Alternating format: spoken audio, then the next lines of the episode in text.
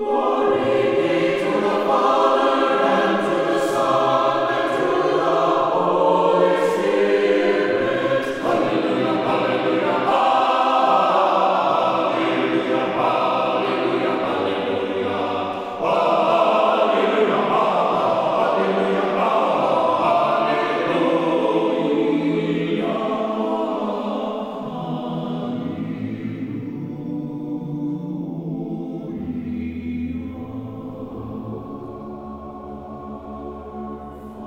to Jesus Christ. Annunciation Byzantine Catholic Parish presents Light of the East, a program revealing how the Eastern Catholic churches have nourished the Roman Catholic churches and today's world in profound ways through their histories, traditions, mysteries, and spirituality. Hello, I am Father Thomas J. Loya, pastor of Annunciation of the Mother of God Byzantine Catholic Church in Homer Glen, Illinois, and this is a story of the Eastern churches, an inspiring story of faith, courage, intrigue, mystery, spirituality, dissension, and reconciliation. But most of all, this is an expression of a great experience of faith through a unique divine liturgy.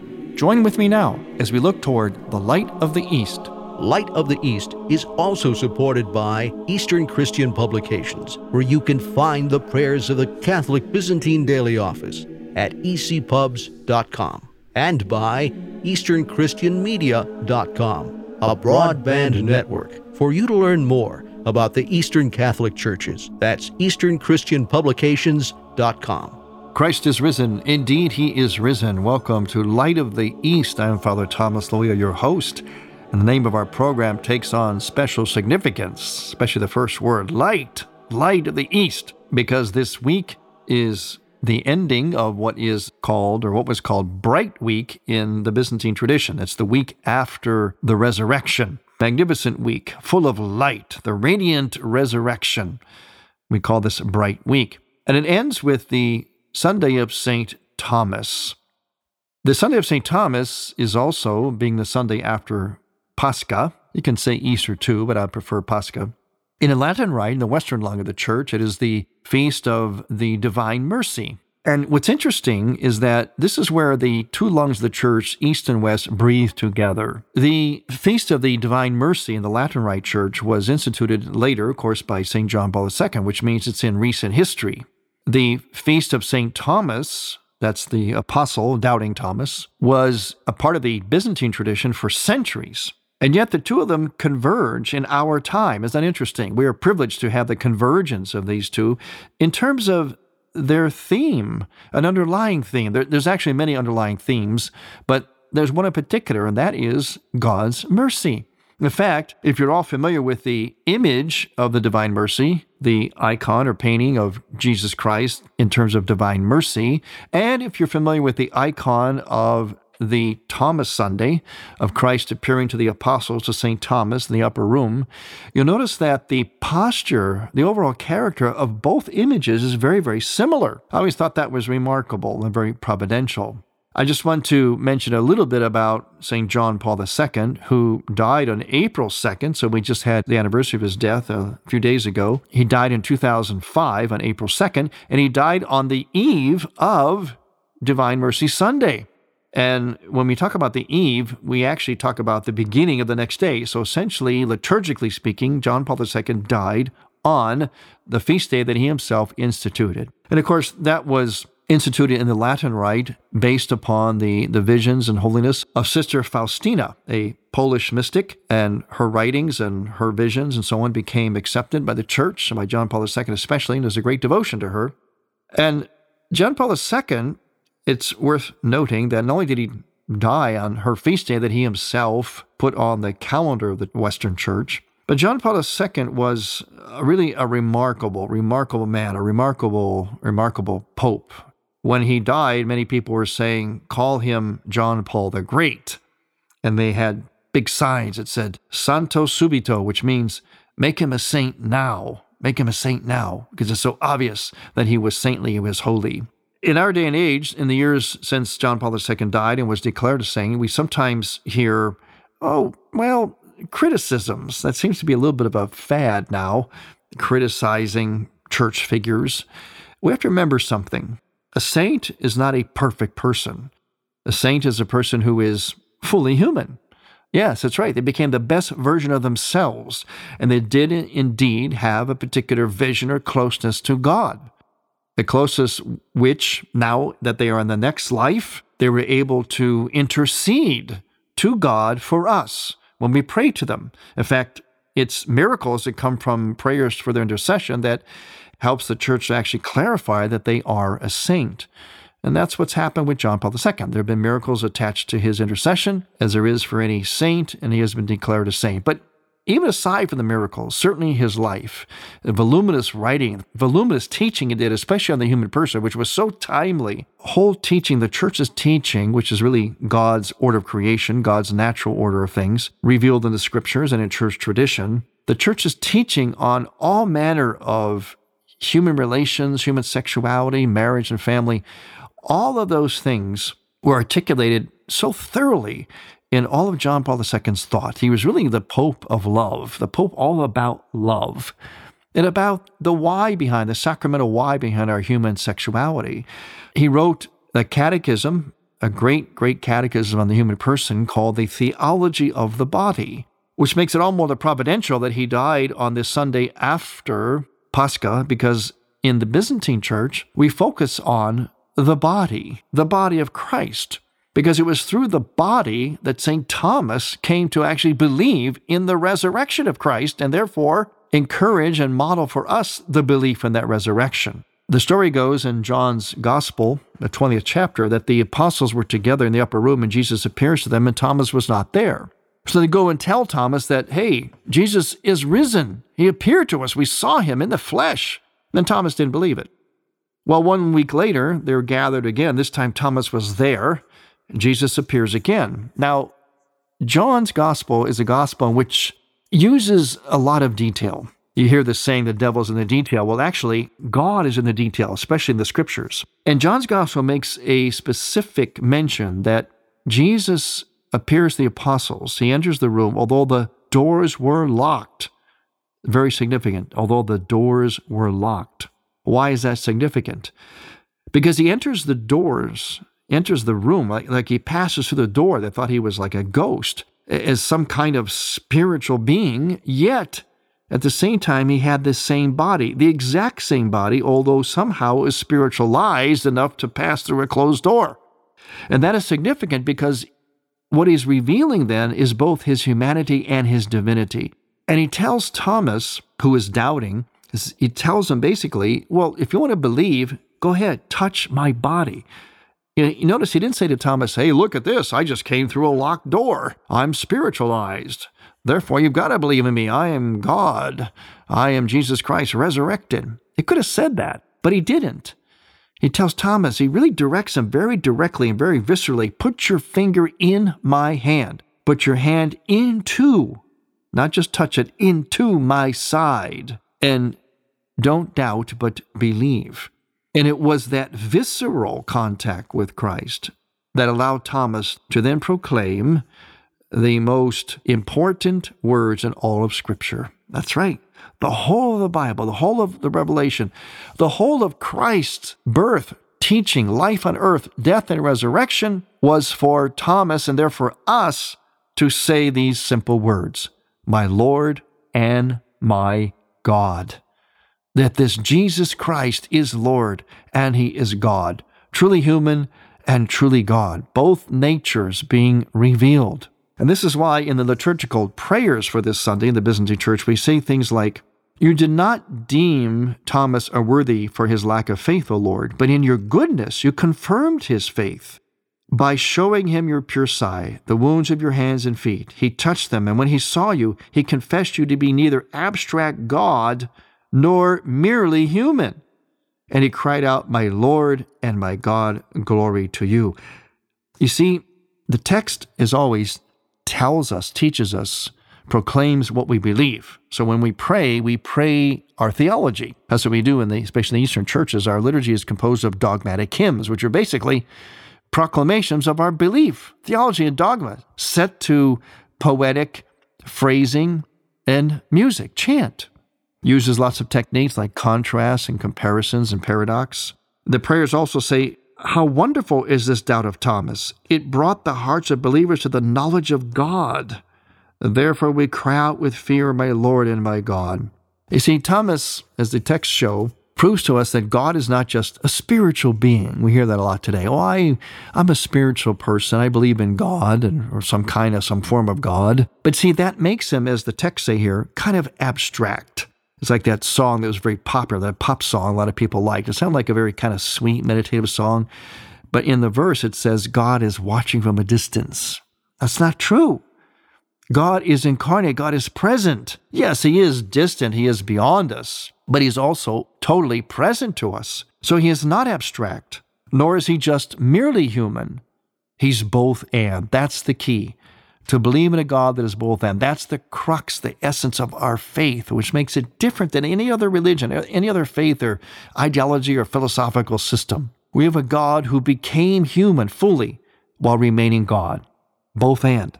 Now, Thomas, as revealed in the liturgical texts, also significant because it says here that manifesting the brightness of your divinity, you appeared even though the doors were closed, O Lord, standing in the midst of your disciples. The disciple touched you with his hand and discovered both your divinity and humanity. And then he cried out, My Lord and my God. You were touched by an apostle and deeply pierced by those who denied you. How did you become incarnate? How were you crucified, O sinless one? Teach us to cry out as Thomas, my Lord and my God, glory to you. See, that's, that's a significant line in the prayers for today. Teach us to cry out as Thomas. The events of the scripture are not something that happen to other people that we read about, you know, with all reverence and honor. They're not history lessons. Well, they are that too. It's certainly the history of our faith. But they are us. We are those people in the scripture. This experience, this event is about us. And that's why we say, rightfully so in this text, teach us to cry out as Thomas, as Thomas, my Lord and my God, glory to you. We're going to talk more about this magnificent day of mercy in both lungs of the church when we return. I'm Father Thomas Loya on Light of the East. Light of the East mission is Christianity's reunion. And to tell the story of the Eastern lung of the Catholic Church, we need your support. In order to keep Light of the East on the air, you can make a donation now by going to ByzantineCatholic.com. That's ByzantineCatholic.com. And then donate securely using any major credit card. With your help, we can keep Light of the East's illumination bright. Spend a holy hour with Mother Angelica. In 29 brief and brilliant chapters, Mother guides us to do the same with scriptural references and her own personal prayers meditations, and intentions. With adoration of the Blessed Sacrament at the forefront of her vocation, Mother Angelica tells us how to spend time with her beloved spouse in the Eucharist. A holy hour with Mother Angelica also contains litanies and novenas, as well as Mother's teachings on such topics as resisting temptation, love and reparation, repentance, an hour of healing, among others. Enrich your spiritual life with a holy hour with Mother Angelica, available from EWTN at EWTNRC.com. That's EWTNRC.com. Hi, I'm Bishop Earl Boyea for WJKN AM and W227BY FM, Good Shepherd Catholic Radio in Jackson, Michigan, and you're listening to Light of the East. This is Body Talk with Father Thomas Loya. The topic of modesty and its epic battles between mom and daughter will once again rise along with the temperatures and crocuses of springtime. It's his responsibility to control himself. As a woman, I will wear whatever I want to wear. Is hardly sensitive, tolerant, enlightened, mutually respectful, or Catholic. St. John Paul II reminded us the human body is never in itself an occasion for lust. Modesty and purity of heart are based on how the glories of the human body are presented and how they are received. Since God hardwired men to be more visually responsive, especially to womanhood, modesty is simply about asking women to assist men in their duty to perceive and relate to women according to God's design. Modesty in no way shifts the responsibility entirely onto the woman. It is not an objectification, subjugation, or sexualization of women. Nor is it gender discrimination or prudishness. Modesty reveals a woman's self possession, her intelligent awareness of the inherent dignity of her femininity, but also her mature understanding of the fallen side of both masculinity and femininity. I doubt if any young lady would wear leggings instead of a formal gown at her wedding. She knows that it really does matter how she presents her feminine body and through that, her person.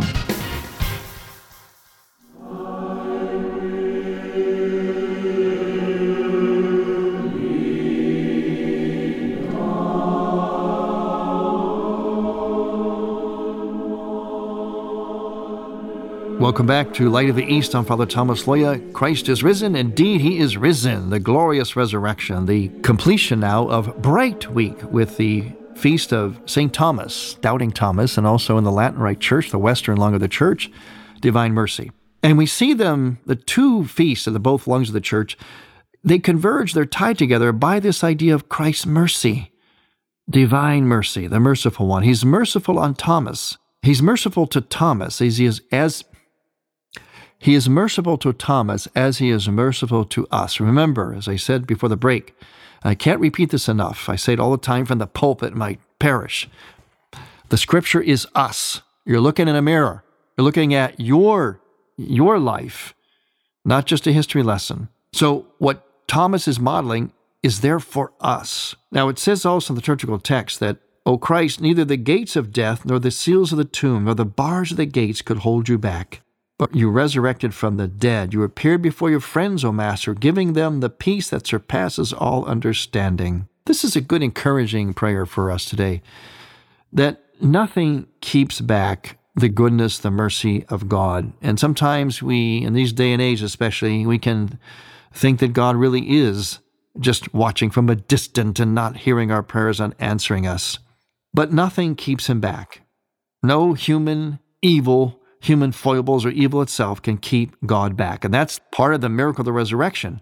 As we sing, Christ conquered death. By death, he conquered death. He took the bad thing and made it something glorious. Only God could do that. He took that horrific thing of the cross and made it now something holy, an entrance, a vehicle to our salvation.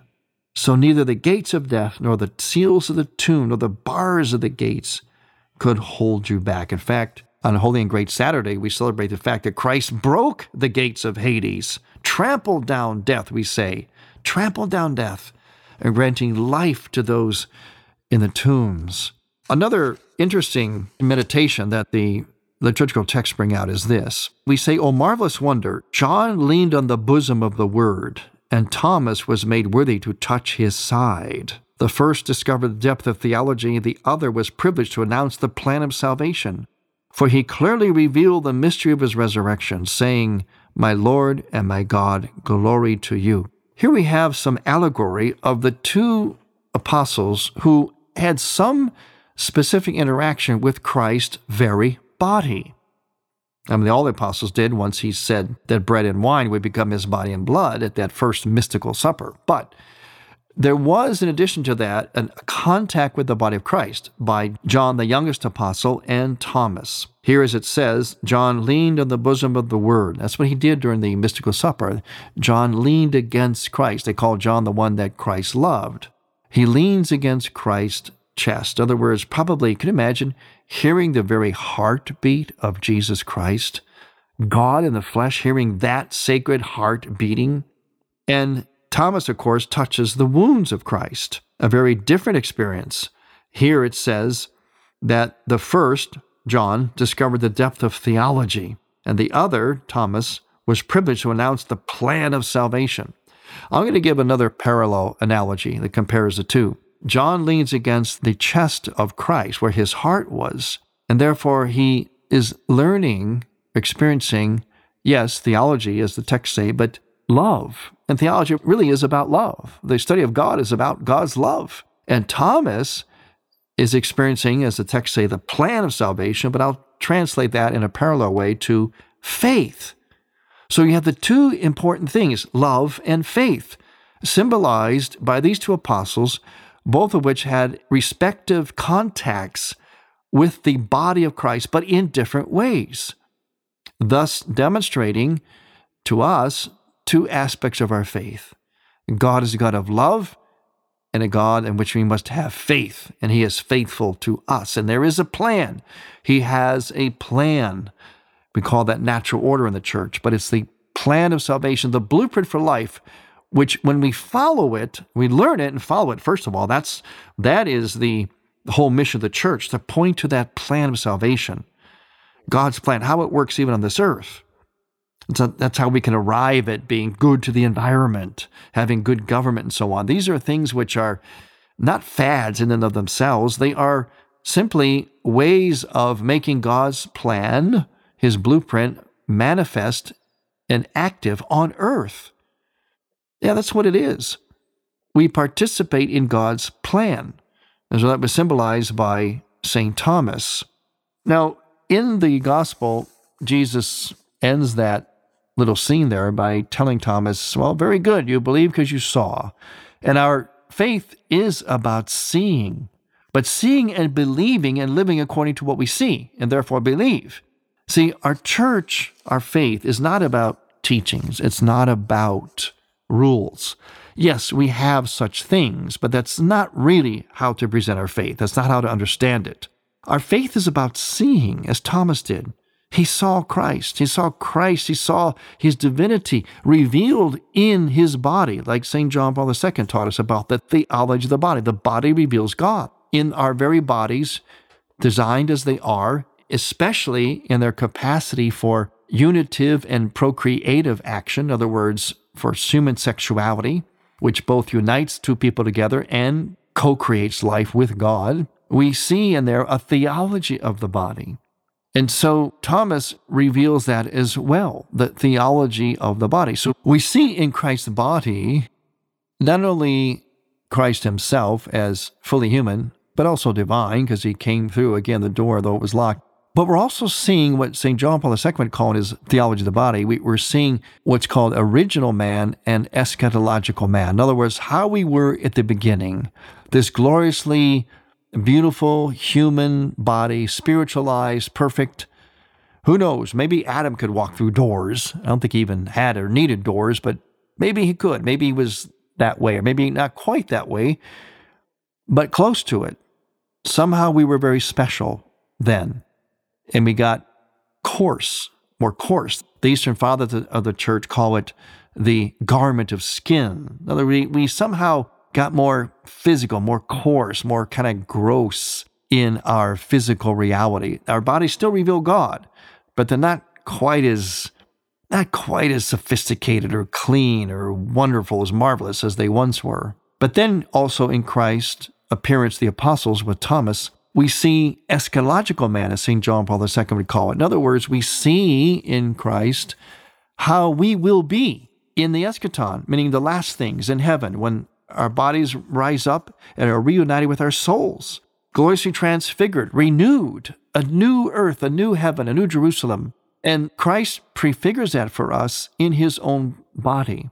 So we're seeing in this whole event not only the great compassion of Christ, his mercy on this Sunday of Divine Mercy in the Western Church and Sunday of Thomas in the Eastern Church, we're seeing that bound by mercy, but we're also seeing God's plan, his blueprint, how we originally meant to be, how we will be. In other words, his goodness, and how he takes lack of faith and turns it into belief. St. Augustine referred to original sin as the happy fault. In other words, he wasn't being happy about sin. Basically, he was saying God turned that into a happy event because it then warranted the incarnation, the coming of Christ to this world, our reality to redeem it. And that was a good thing. And he came in there precisely because of the sin. So the sin is not good in itself, but what Augustine is saying is that the sin was turned into something good. Same thing with Thomas's doubt. Christ let him doubt so that he could do something greater. So Thomas could actually come to real faith and actually proclaim those great words, my Lord and my God.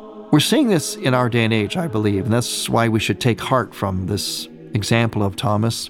That even in what seems to be darkness, even in the woundedness of the body of Christ, the wounds in the church, which is the body of Christ on earth now, the wounds in our world, the darkness, that God is somehow allowing it. Not that He wants it or wills it. I don't know. I don't presume to know the will of God. Maybe He does will it, but I don't think so. I think He's allowing it to happen so that He can then do something greater through it, as He always does. Just as He did with death, turn death into life. By death, He trampled death and granted life to those in the tombs. Christ is risen. Indeed, he is risen. Thanks for listening. I'm Father Thomas Loya on Light of the East. To hear Light of the East again, visit ByzantineCatholic.com and click on the Features and Programs tab, and on iTunes. Thank you for listening to Light of the East. We encourage you to tell a friend about Light of the East and to visit ByzantineCatholic.com. Light of the East is produced by ADC Media.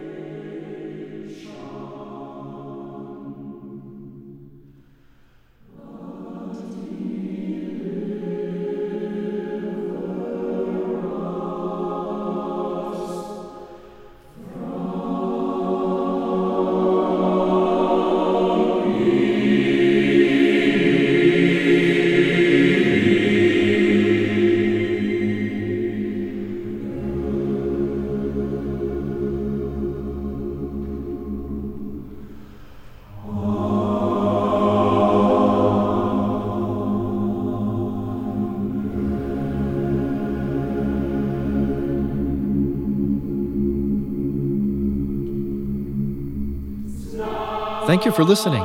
Next week, we will return to the Light of the East. To learn more about Annunciation Byzantine Catholic Parish, visit our website, ByzantineCatholic.com, where you will also find an archive of all of our programs. In order to continue Light of the East with its mission of Christianity's reunion, we need your support with a donation. Any amount will be a blessing. Please make out a check to Light of the East Radio and send it to Light of the East, 14610 Will Cook Road, Homer Glen, Illinois 60491. That's Light of the East, 14610 Willcook Road, spelled W I L L C O O K Road, Homer Glen, Illinois. Or donate online on the homepage of ByzantineCatholic.com. From the Light of the East, a new dawn of unity is in sight. God bless you, go with God, and may God grant you many happy years.